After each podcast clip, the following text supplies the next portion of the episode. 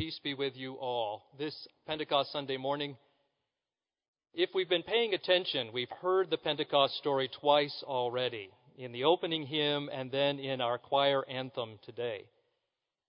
So instead of rereading the Pentecost story from the book of Acts, I wanted to focus on a passage from the book of Romans to show how in the early church, the Holy Spirit was a significant part of the everyday life. It was a part of the identity of the early and new church. It was birthing something new in the world. So the passage from Romans 8 is just one paragraph out of a full letter that people are writing that write books still this thick on the book of Romans. But we're entering in just this small portion that allows us to hear the importance of the Holy Spirit in the church. May God add a blessing to the hearing of this holy word. We know that the whole creation has been groaning in, in labor pains until now. And not only the creation, but we ourselves who have the first fruits of the Spirit groan inwardly while we wait for adoption, the redemption of our bodies. For in hope we were saved. Now, hope that is seen is not hope. For who hopes for what is seen? But we hope for what we do not see. We wait for it with patience. Likewise, the Spirit helps us in our weakness. For we do not know how to pray as we ought. But that very Spirit intercedes with sighs too deep for words. And God, who searches the heart, knows what is the mind of the Spirit, because the Spirit intercedes for the saints according to the will of God. This is the word of the Lord. Thanks be to God. Let us pray. God, send your Holy Spirit upon us, that as we have received this word, we may be given understanding and wisdom to do what you would will and to be as you would have us. In Jesus' name, Amen. With sighs too deep for words, the Spirit intercedes for us. With mute groanings, the Spirit prays for us. With inexpressible sobbing, the breath of God intervenes for us because we do not know how to pray.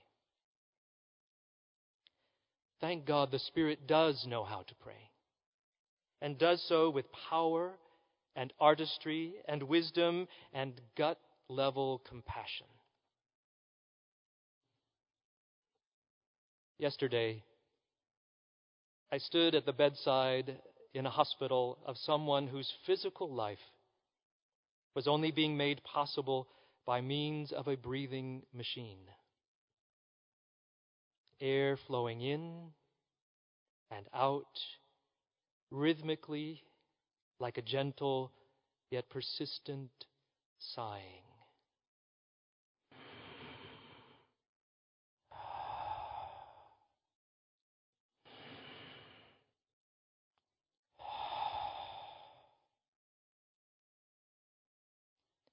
This person, this life, this body, mind, spirit, this beloved child of God could not utter his own prayers.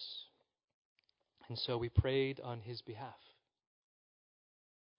Taking hands of spouse and the one being kept alive, we prayed haltingly and unsurely, grasping toward faith, gasping towards the ineffable mystery of grace giving thanks for life, for breath, for life well lived, for light and for miracles and presence.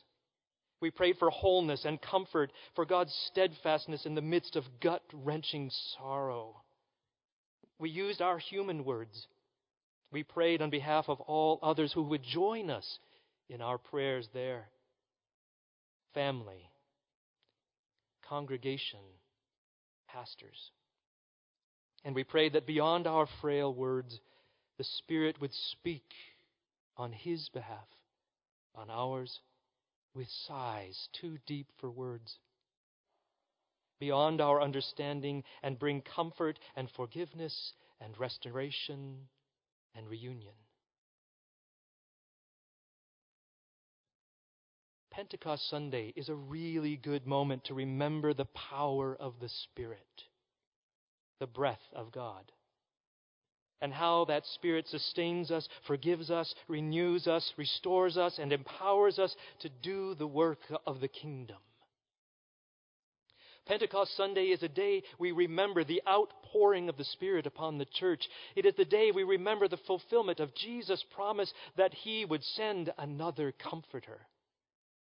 We call this day the birthday of the church. The life and work of the church begins with the Spirit. We should have cake to celebrate.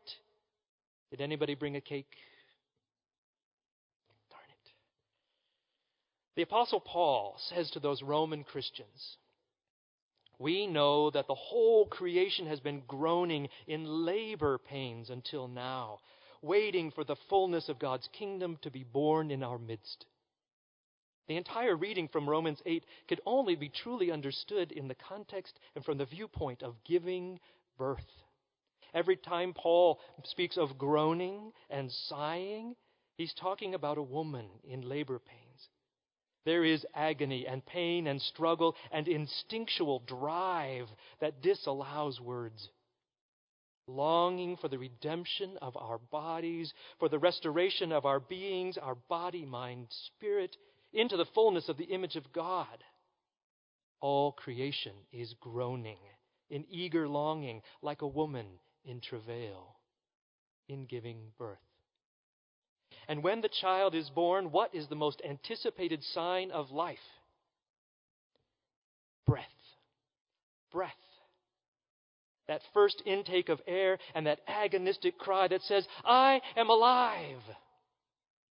And before a child has words, she has a breath filled wail that says, I don't know how to do this. Someone help me.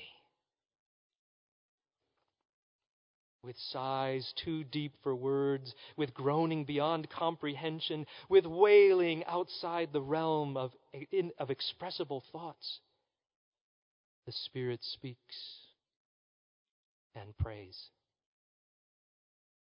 Death and life, birth and breath. The Spirit of God, the breath of the Lord is, is with us all the way, interceding when we don't know what to do and what to pray. A week ago, in this very spot, on a Saturday night, we had a wedding here at Pinnacle. First one in quite a while. It was one of those beautiful moments those moments between birth and death.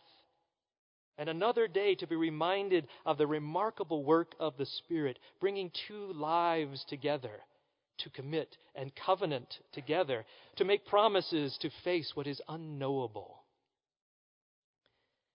The day of Pentecost is also like a wedding. The Spirit and the church are wed together. When we remember that Pentecost Sunday almost 2,000 years ago, it's like we're going through a renewal of wedding vows. We acknowledge the commitments we make together with God's Spirit to be the church, living wedded to God through the Spirit. Here's just a little bit of the sermon that I preached at this wedding a week ago modified a bit for our Pentecost Sunday. But see how the encouragements of this sermon can be a prelude to the vows we will take in renewing our baptismal commitments this Pentecost Sunday, or as we were reminded in the children's sermon, every Sunday is special. So we renew through the Spirit our vows. Blessed be the tie that binds. This day, you and the Spirit join your lives with solemn and joyful vows. We all are here to witness the cherished act of these two joining together their lives in blessed bonds of love through the profession of vows and covenanting. You have persevered, persevered through many years of challenges to get to this day. Your life together has already begun, especially as you have faced these challenges and overcome them with ingenuity and creativity, tenacity and grace. This is a welcome day. A day to share in the encouragements to honor the commitments you have made and will make. I encourage you further be who you are and be willing to be more than you have been. Be gracious be patient. Be kind. Be hospitable to the stranger you rediscover in each other, welcoming this lovely stranger to the hospitality of your table and your hearth and your heart. Rediscover the friend you have in each other. Be courageous.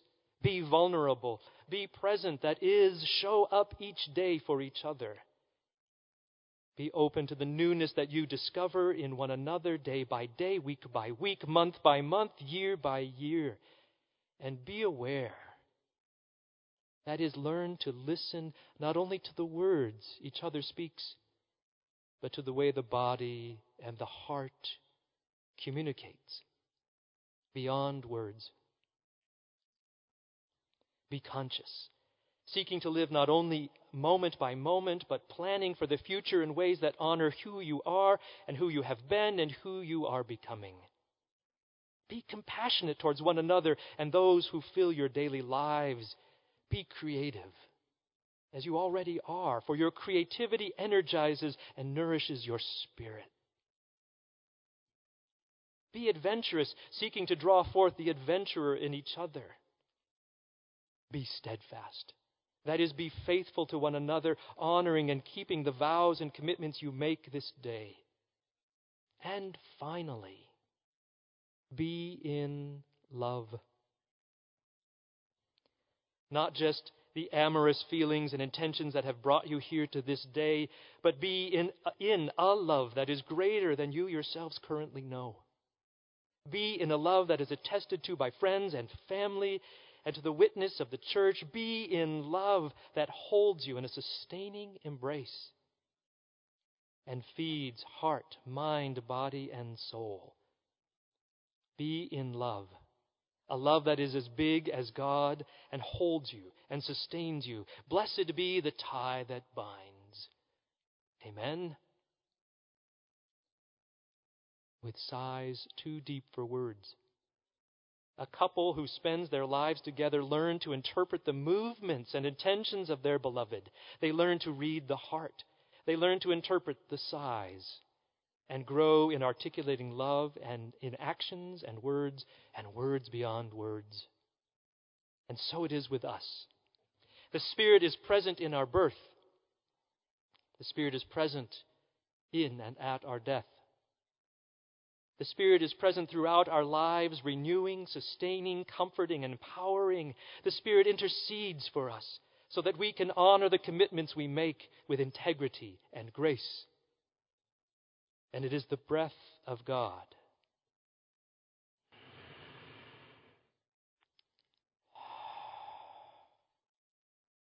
That prays on our behalf, that draws us ever closer to God, to whom we as a church are wedded to the bridegroom, the one who is the host at this wedding feast set before us today.